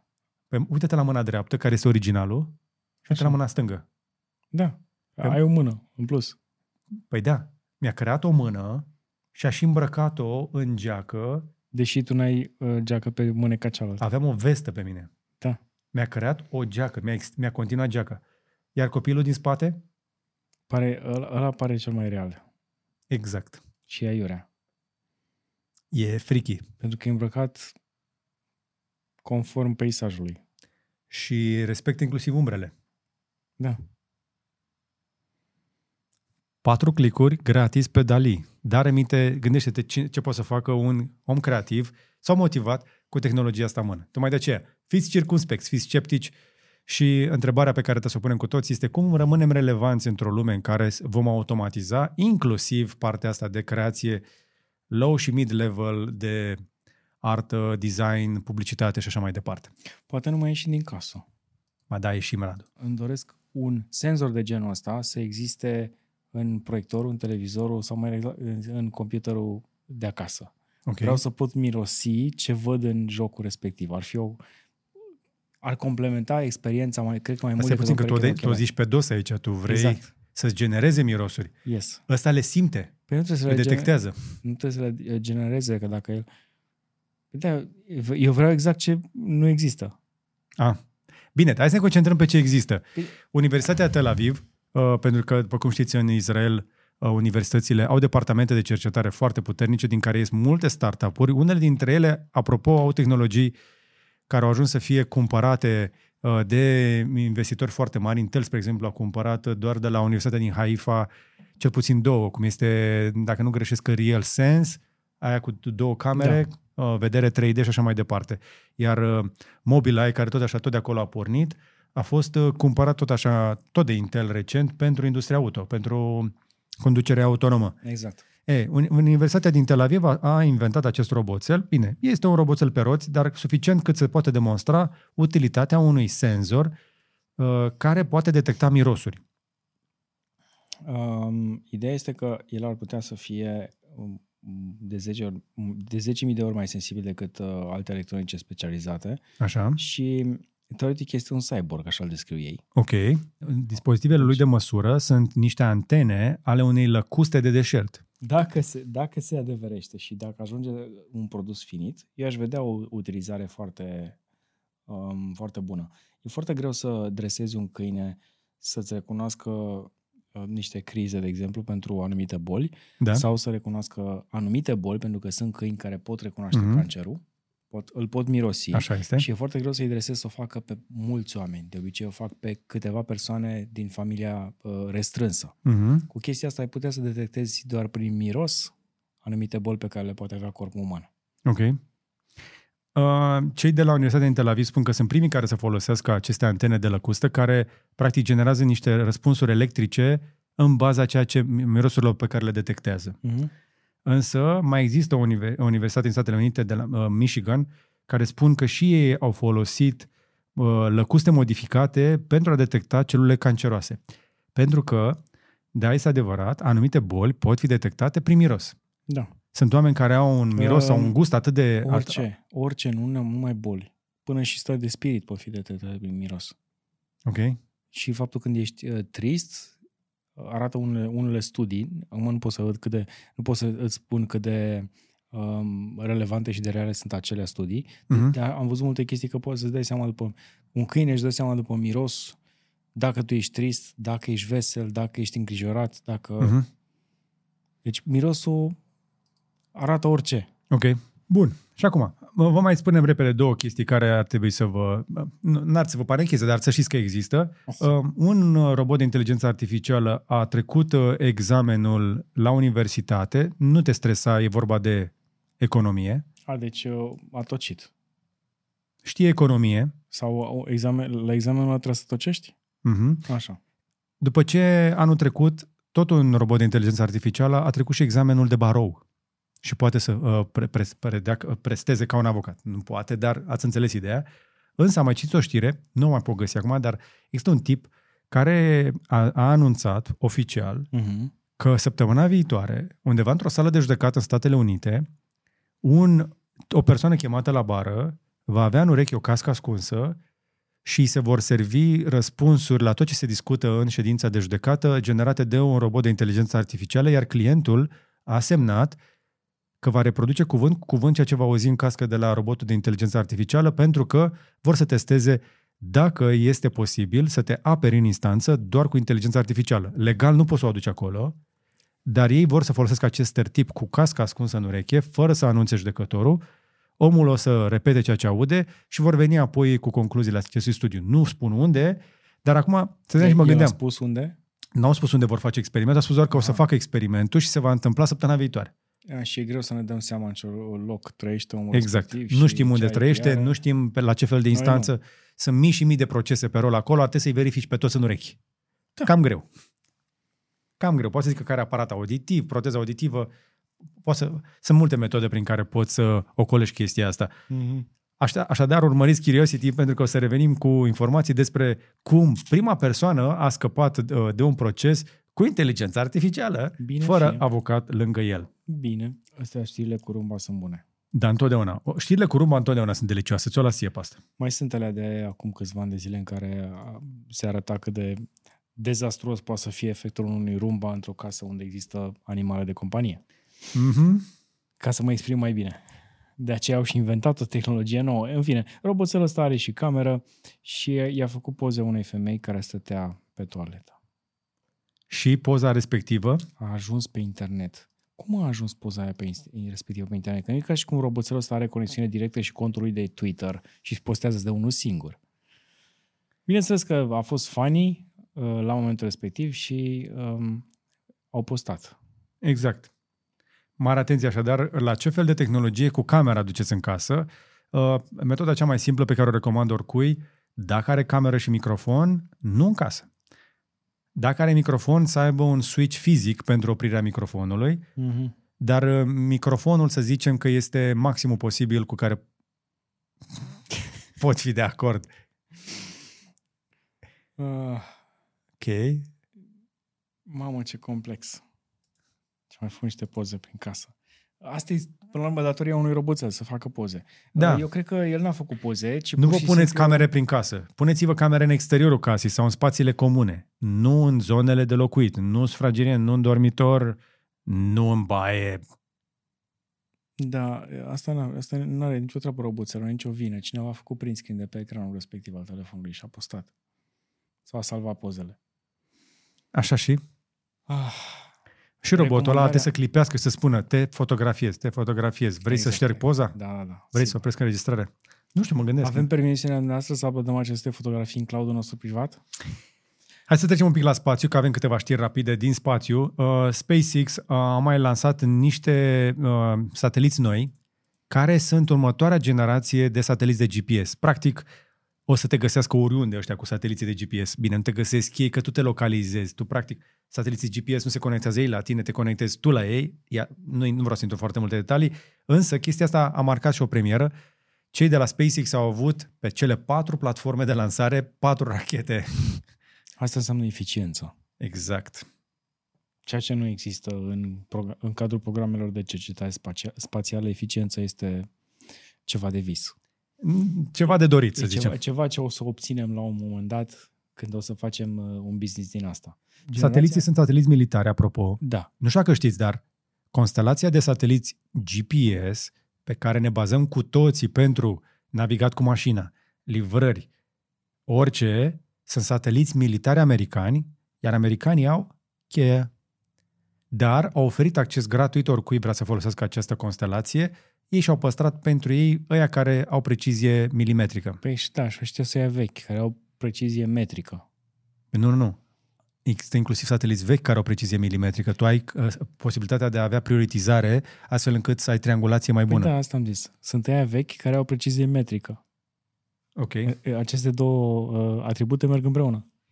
E, acum vin unii și care vor putea să um, măsoară și mai bine toate lucrurile astea și oricum sateliții aceia trebuie înlocuiți la intervale de timp, iar SpaceX au lansat uh, pentru ei și au și postat evident pe Twitter, pentru că îmi place că fac chestia certificată, imagini cu uh, lansarea.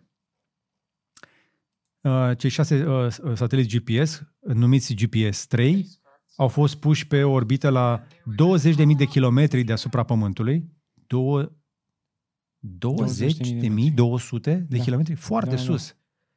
Sus. Acolo sunt mai mult de 30 de sateliți uh, GPS care în momentul ăsta funcționează. Da? Se învârt în jurul Pământului la 12 ore și transmit semnale care ne ajută pe toți să localizăm cu precizie obiecte în mișcare sau nu. Acum, practic, se schimbă, se upgradează acest sistem care va urca la 32 de sateliți și sunt produși de o companie numită Lockheed Martin care face și niște avioane de vânătoare care încep cu F. Sunt tare curios cât de preciși sunt acești GPS-3, pentru că asta deja nu mai este precizie pe care o cauți de pe telefonul mobil. Uh, da. Uh, Eu, eu, și- eu cred că vor începe să vadă și în interiorul clădirilor tot mai mult. Eu nu cred că se gândesc la, la văzut. Sateliții ăștia sunt mai mult pentru ghidaj. Păi da, Pot ghida milimetric Orice. un proiectil dintr-o parte în alta a globului. da. Scary. Mm-hmm. Dar deja o fac. Pentru că toate dronele, toate echipamentele militare se bazează pentru poziționare pe GPS și pentru ghidaj pe, am învățat de la Sandy Maro în IGDLCC, Infraroșu. infraroșu. Uh, Vedem și noi cometa aia? Uh-huh. Hai să vedem. Ei, O să apară pe 1 februarie. Despre ce vorbim? În același timp cu evenimentul acelui producător de telefoane. Vorbim despre cometa aia verde care o să fie, uh, o să treacă pe lângă Pământ, cel mai aproape, ei spun, uh, first time since the Ice Age. Um, teoria e că în ultimii 400 de ani, acum pro 400 de ani a mai fost o cometă care a mai trecut pe lângă Pământ și pe care a, a, care a putut fi observată. Au apărut deja niște imagini pe internet, unii care au făcut poze. În, pe ianuarie 21 ar trebui să fie o, o, un moment oportun, Ok. datorită faptului că e mai puțină lumină și cel mai, aproape, cel mai aproape de Pământ va ajunge pe 2 februarie. Uh-huh. Acum, ca să vezi o cometă, în primul rând ar trebui să ai lumină destul de puțină, așadar mergi undeva pe munte, unde există sau nu există aproape deloc poluare luminoasă, Uh-huh. adică n-ai niciun vecin care își pune reflectoarele în sus și uh, fă poze, dacă o vezi și trimite-ne și nouă. O să Ok. încercăm să stăm și cu noi, noi cu ochii pe ea. E aproape de noi, 44 de milioane de kilometri. Da, e colea. Nu, chiar e aproape. E foarte aproape, în comparație cu tot ce, am, tot ce a trecut pe lângă noi până acum. Celelalte erau de la 400 și ceva de milioane de kilometri. Ok. Important să nu vină prea aproape. Nu, o- doar o să ne uităm la ea. Și mai avem o știre din spațiu în care vă spunem că se lucrează în momentul acesta la un proiect mai degrabă, nu o să-l vedem prea curând, dar uh, cum facem să ajungem mai repede pe Marte, dacă tot vrem să ajungem acolo, în cazul în care chiar vrem să ajungem acolo, cum faci să reduci de la luni, ani, la zile, la 45 de zile, s-ar putea să avem nevoie de rachete nucleare. Este o tehnologie care a fost cercetată și de americani și de ruși în perioada războiului rece, când aveau acea cursă a înarmării, Mm-hmm. încercau să cucerească spațiul, iar acum se vorbește despre aceste uh, rachete care din nou au început să fie studiate ca să putem ajunge pe Marte în mai puțin de 100 de zile. Și pentru chestia asta e nevoie în primul rând să scapi de gravitația Pământului, dar după aceea trebuie să accelerezi suficient de mult pentru a ajunge către Marte. Și pe cum v-am mai arătat noi în trecut, drumul către Marte nu este direct. Trebuie să te învârți, să intri în gravitația Pământului și apoi să faci slingshot și așa mai departe și chestia asta necesită multă energie, dar și timp. Am putea să scurtăm acest timp cu un astfel de motor pe, bazat pe um, o combinație de motor uh, termonuclear, dar și uh, nuclear electric. O propulsie combinată care să permite așadar și uh, ridicarea de la sol, dar și călătoria pe distanțe lungi. Cam așa arată încă o idee fantezistă. Îmi place prototipul ăsta, poza asta pe care Mhm. au pus-o. Uh, și care... Există un concept promite. foarte interesant care... Concept. Concept uh, și idee, bineînțeles, de film, în care te, te înghețai ca să ajungi la destinație. Da. La 45 de zile nu mai ai nevoie. Să-ți prezervi corpul și creierul timp de 180 de zile sau cât, cât durează? Cât durează zborul pe Marte? Stai, era un an și 8 luni, parcă? Mm-hmm. Mm. Hai să mergem mai departe. Mai avem o știre care întreabă încă o dată, dacă nu era, nu era de ajuns uh, tot ce am auzit până acum, care întreabă, oare trăim noi într-o simulare pe calculator? Oare putem să o hackerim? Cum facem să ieșim din Matrix? Și nu vreau să trigăresc acum uh, pe uh, armata Top G, uh, nu e despre Matrix-ul ăla. Care știre? Uh, o teorie populară uh, susține că cosmosul funcționează pe coduri cuantice. Așadar, cât de greu ar fi ca să faci niște mici modifi- modificări la algoritmul respectiv. Mm-hmm. Și dacă funcționează pe coduri cuantice, atunci s-ar putea să fie o recreere virtuală și tot, tot ce vedem și ce avem noi să fie de fapt virtual și să trăim cumva într-un Matrix. Matrix, Matrix pe bune. Mm-hmm. Um, ideea este că de la orice fel de concept de genul ăsta, concept sau teorie, Mhm. poți să pleci cu o grămadă de povești. Ok. Asta era și întrebarea pe care David Ander- Anderson, un cercetător, a pus-o pentru uh, Universitatea din California către colegii uh, lui. Uh, Mhm. În ideea recentă că universul nostru, inc- incluzând noi, mi-e destul de greu să explic chestia asta, um, trăim cumva într-o simulare. Vreau să știu ce fumează oamenii ăștia. De la New York Times, în primul rând, cei care au scris articolul, pentru că teoria asta Dar este încep atât să, de văd, veche. încep să văd articole de genul ăsta. Ziceai și tu mai devreme că și Tom E- e Hardware a început ianuarie. să facă știri e cu iPhone. ianuarie. A, ok. Ianuarie. Dar hai să vedem o știre totuși interesantă de pe Ars Technica. Pentru că uh, elvețienii au folosit lasere ca să, uh, cum ai zis tu, să ducă fulgerul cu laserul. Da, să, să ducă fulgerul cu laserul. Plimbă fulgerul cu laserul. Știm cu toții că paratrăznetele sunt foarte folositoare și foarte utile. Problema este că uh, norii se mișcă de colo-colo și nu, nu, nu pică fulgerul întotdeauna unde vrem noi. Exact. Ele sunt uh, stâlpii de telefonie, aparatrăznetele, cl- chestiile în astea înalte metalice sunt întotdeauna o cale de rezistență minimă pentru energia aia să se descarce în pământ. Dacă instalatorul ți l-a montat cum trebuie. Corect. Noroc cu Tudor, care eu sper că l-a pus bine pe al meu. E adânc. Ce, al tău n-a fost pus bine? Eu n-am. Ah, Tocmai aia e problema, că n-am pe bloc. Ok. Bine, poate ai o clădire mai mare în apropiere care să preia. Da, e Dar- aia nouă de aici, din colț. Perfect, ne bazăm pe ea. Însă, ce poți să faci în, în plus, dacă vrei să te asiguri că acele fulgere nu ajung aiurea, poți să Ești Atragi cu laserul cumva. pe geam. nu laser din ăla, mă. Era acolo. Da, ok. Nu cu, nu cu laser de genul ăla. Practic, Așa. uh, un fascicul laser care să fie, eu mă gândesc că n-ar fi rău să plece chiar de pe stâlpul ăla, Da. ar putea să atragă, și asta au testat uh, cercetătorii elvețieni, care au reușit să atragă și să um, direcționeze pe zeci de metri fulgere uh, cu laser și astfel au atras fulgerile să se descarce într-un stâlp de telefonie. Da, dar au folosit niște În lasere, siguranță. au folosit niște lasere mai deștepte pentru că folosesc uh, niște lasere capabile de o frecvență de 1 kHz, adică de 100 de ori mai rapide decât la- laserul este o lumină care pulsează. Corect. Asta este uh, la- LED-ul laser. Uh-huh. Tocmai de aceea trebuie să aibă o frecvență suficient de mare ca să atragă fulgerele. Mhm. Și trebuie să fie de 100 de ori mai rapid decât ce avem în momentul de față pe piață. Adică ăla cu care ești pe geam, chiar dacă e unul din ăla mare cu care poți să deranjezi piloții de avioane. Nu deranjați piloții de avioane că e periculos. Exact. Bun, și acum, dacă tot luptăm cu cancerul și vă mai arătăm câte o chestie, v-am arătat cu două săptămâni o soluție de luptă eficientă împotriva cancerului. Acum, cercetătorii au mai descoperit ceva. Uh, Avem de pe SciTech Daily uh, o, o știre care vorbește despre uh, cum melanoma, tumorile de melan, melanomă, controlează mortalitatea. Acum, eu nu înțeleg foarte bine care e treaba cu melanoma, mă bucur că n-am avut parte și nu, nu, nu știu pe nimeni cu problema asta, dar știrea vorbește despre uh, acest uh, cancer de piele care se dezvoltă în aceste în celule melanocite care chiar produc și un pigment pe piele. Practic, cancerul de piele se vede pe piele. Este o formă mai agresivă a cancerului de piele și se poate metastaza, adică se poate extinde către alte părți ale organismului dacă nu este detectat și tratat suficient de devreme. Da. Lucru care se face. Uh, ei au, folo- au făcut, uh, deci telo, telomeres sunt niște căpăcele protective pe la, uh, la capătul cromozomului Așa? și sunt necesare ca să uh, previi ADN-ul să se degradeze. Adică, practic, în fiecare uh, celulă, fiecare cromozom are niște căpăcele acolo care Mhm. îl protejează. Și în uh, celulele uh, sănătoase, ei devin din ce în ce mai scurt. Uh, ace- Aceste căpăcele devin din ce în ce mai scurte pe fiecare uh, ciclu de uh, replicare, pentru că, ca orice celulă, se uh, repară și se regenerează. Devin atât de scurți încât celulele respective nu se mai pot uh, diviza, nu se mai pot împărți. Și problemele de genul ăsta sunt cele atacate de celule canceroase și exploatate. Și ei încearcă să reducă Se, se le reducă până la urmă lungimea, pentru că ce Exact. interesant aici este că telomerii foarte scurți duc la îmbătrânire timpurie. Practic, Da. oamenii care îmbătrânesc foarte repede la piele, au, li se scurtează telomerii. Că pielea este împrospătată și se scurtează, uh, se scurtează, um, zi cum le zice, cromozomii ăștia.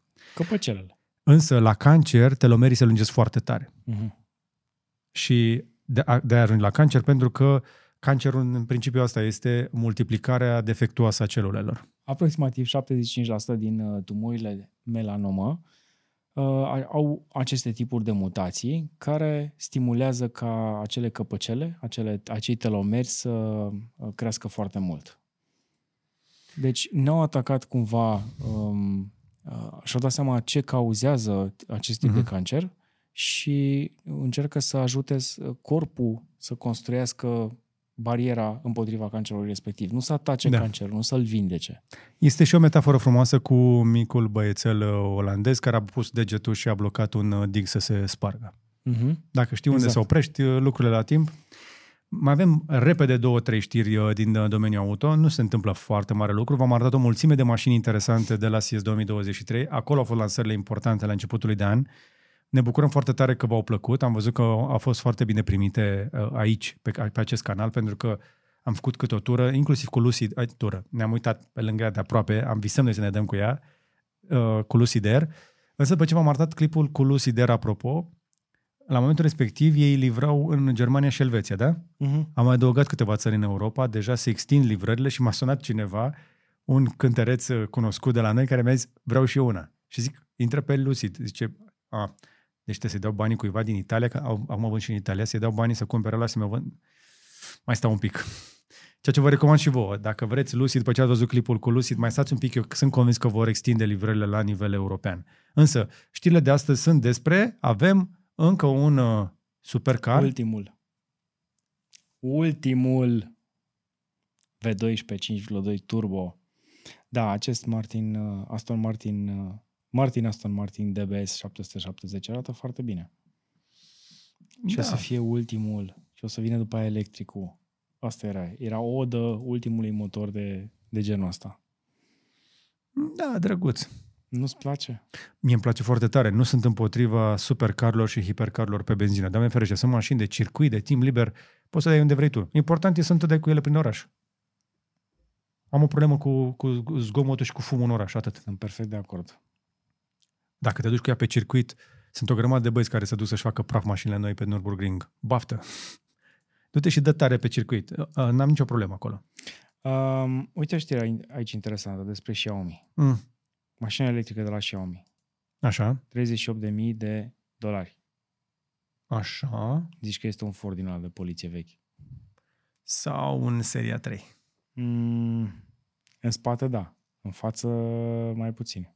Mm-hmm. Deși seamănă. Ok, nu contează cu ce seamănă, contează ce propune. 38.000 de dolari până la 43.000 de dolari. Um, s- ar trebui să apară pe platforma de 400 de volți. Mm-hmm. Folosesc uh, procesoare de la Qualcomm și Nvidia Orin X. Nvidia Mhm. Orin X este varianta de GPU gândit special pentru procesarea automată a Mhm. informațiilor într-o mașină. Și mai există și varianta de 800 de volți cu motoare de 260 de kW. Nu zice nimic de autonomie. Nu zice nimic de uh, distanța pe care o pot pardu- parcurge de, de, ăsta de, de baterie, în afară de faptul că s-ar putea să fie de la B, uh, BYD și o să fie un lithium fer polymer 4. Ok.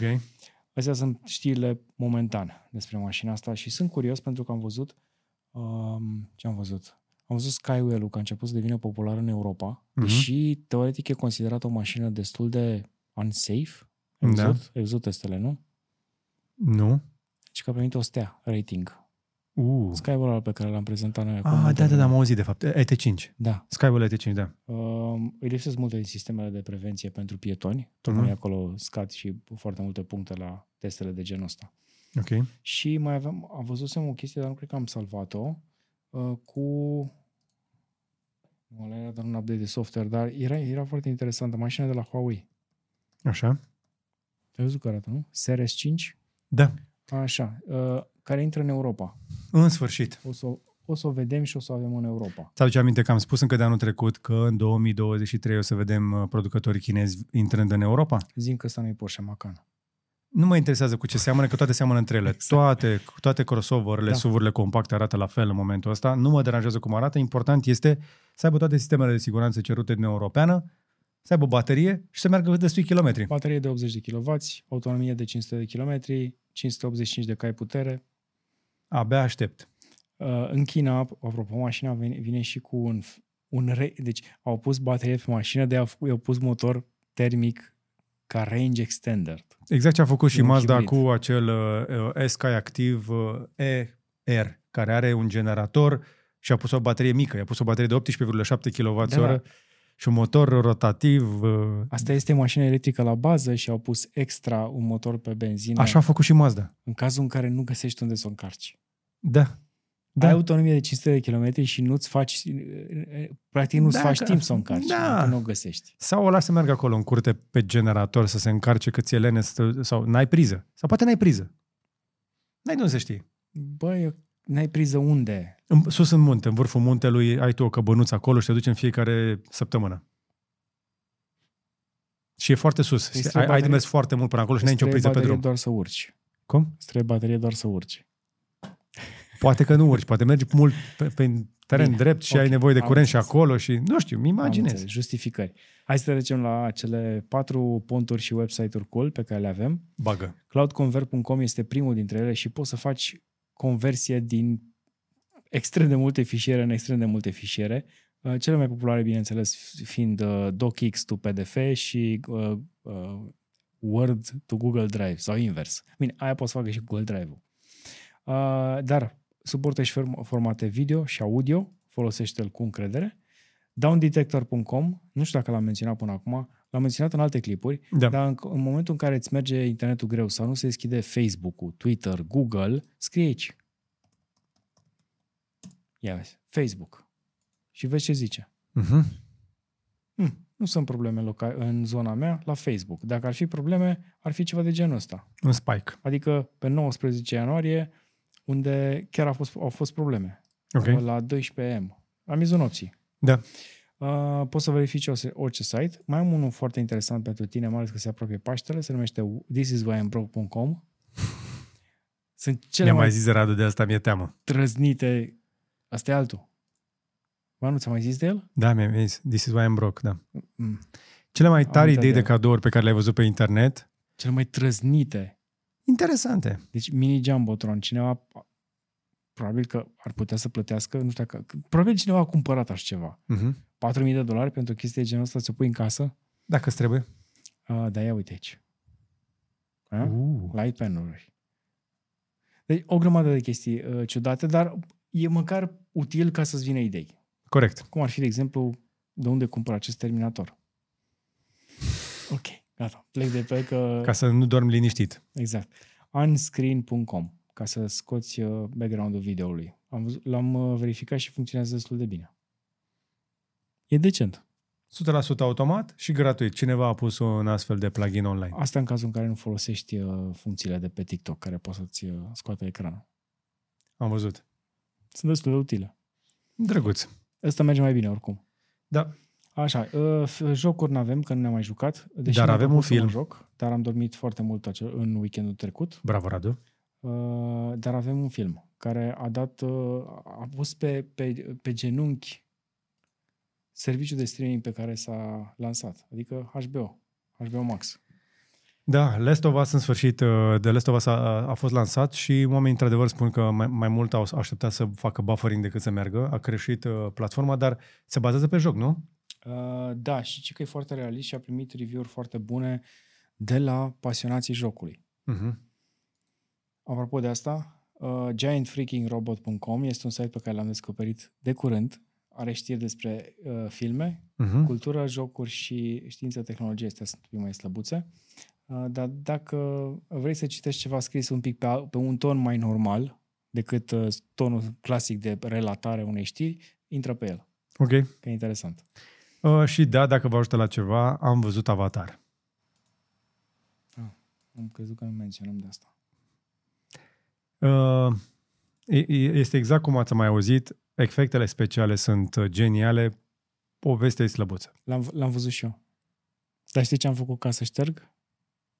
M-am dus acasă și am pus Avatar 1. Da. și s-a rezolvat și partea de poveste, că a fost în aceeași zi.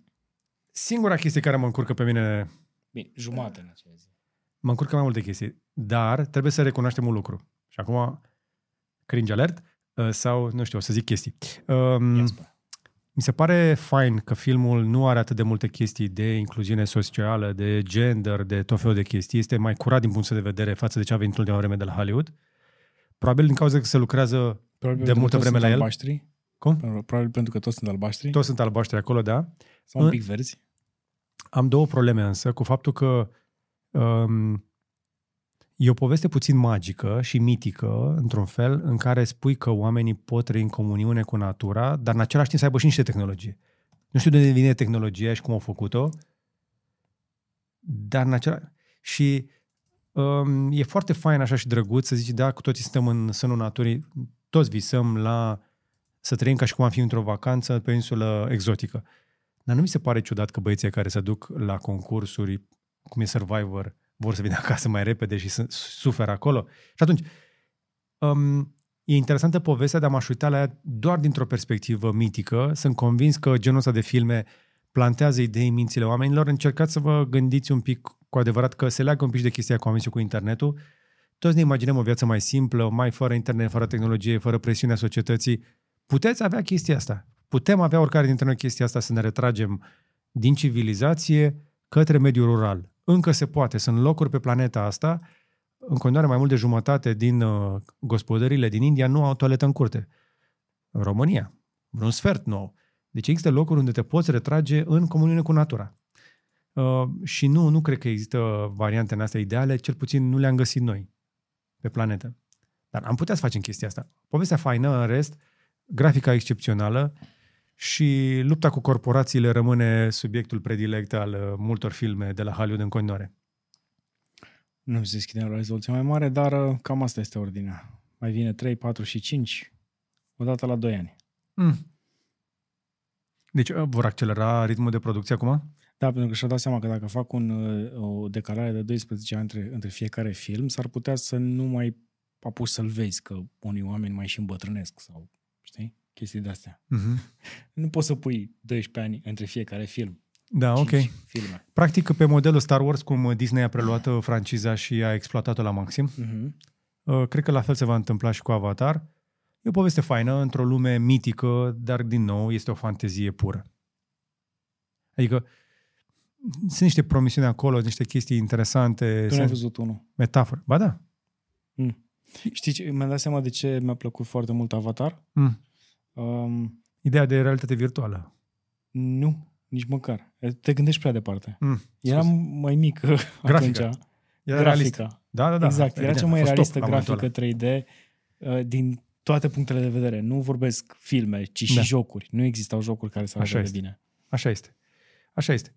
Na, cam atât pentru asta. Ne-am lungit un pic mai mult pe final, dar uh, vrem uh, să mai avem și un pic de conversație cu voi, așa să vă mai spunem ce am văzut, ce ne-a plăcut. Nu că n-am face chestia asta în rest, în tot Curiosity. Nu știu cât a ieșit data asta, dar ne-am lungit destul de mult. Vreau să mă opresc aici. Mm, suntem pe la o oră jumate. N-am, uh, Nu nu e așa mult? nu, Ok. o oră jumate fără uh, discuție de la început. Vreau să vă încurajez în continuare să vă abonați dacă nu v-ați abonat deja, pentru că urmează o serie de podcasturi uh, foarte faine la care lucrăm. Mă bucur foarte mult că podcasturile în engleză au succes aici, ceea ce mi-arată că nu sunteți niște, uh, să zicem așa, urmăritori obișnuiți și pentru asta sunt uh, recunoscător cu toată sinceritatea. Știm că avem o comunitate foarte exigentă și încercăm să ridicăm ștacheta de fiecare dată. Tocmai de aceea, în perioada următoare, pregătim uh, și o serie de podcasturi utile, folositoare, care să funcționeze pe un model din ăsta doar pentru membri. Astfel încât uh, să le oferim mai mult celor care ne urmăresc uh, constant și, și ne susțin activitatea. Vom păstra o postare săptămânală pentru toată lumea, dar vor exista câteva, obiect, uh, câteva episoade extra, exclusiv pentru membrii care nu vor fi făcute publice. Și cam atât pentru astăzi. Urmează invitații interesanți, așa că nu uitați să te abonezi. Uh, Devine un membru să vezi în avans. Și îți mulțumim încă o dată că ne susții. Și mulțumesc lui Radu pentru episodul de astăzi și îți sper Și sincer lui- că s-a auzit mai bine. Și lui Vlad. Ai băgat efectele alea? E bagă și un efect. Am modificat vocea. Cum vorbesc acum? Cum se aude? O să mai facem din asta, da. Cum se aude acum? Pune-te rog asta la început. De ce? Așa trebuie să înceapă podcastul.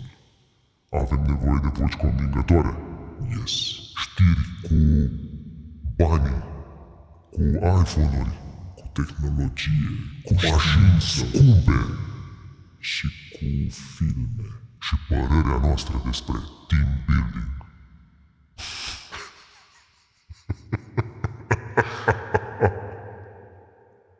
Radu se ia foarte în serios, eu n-am ce aud de ea. Sper că a fost de bine.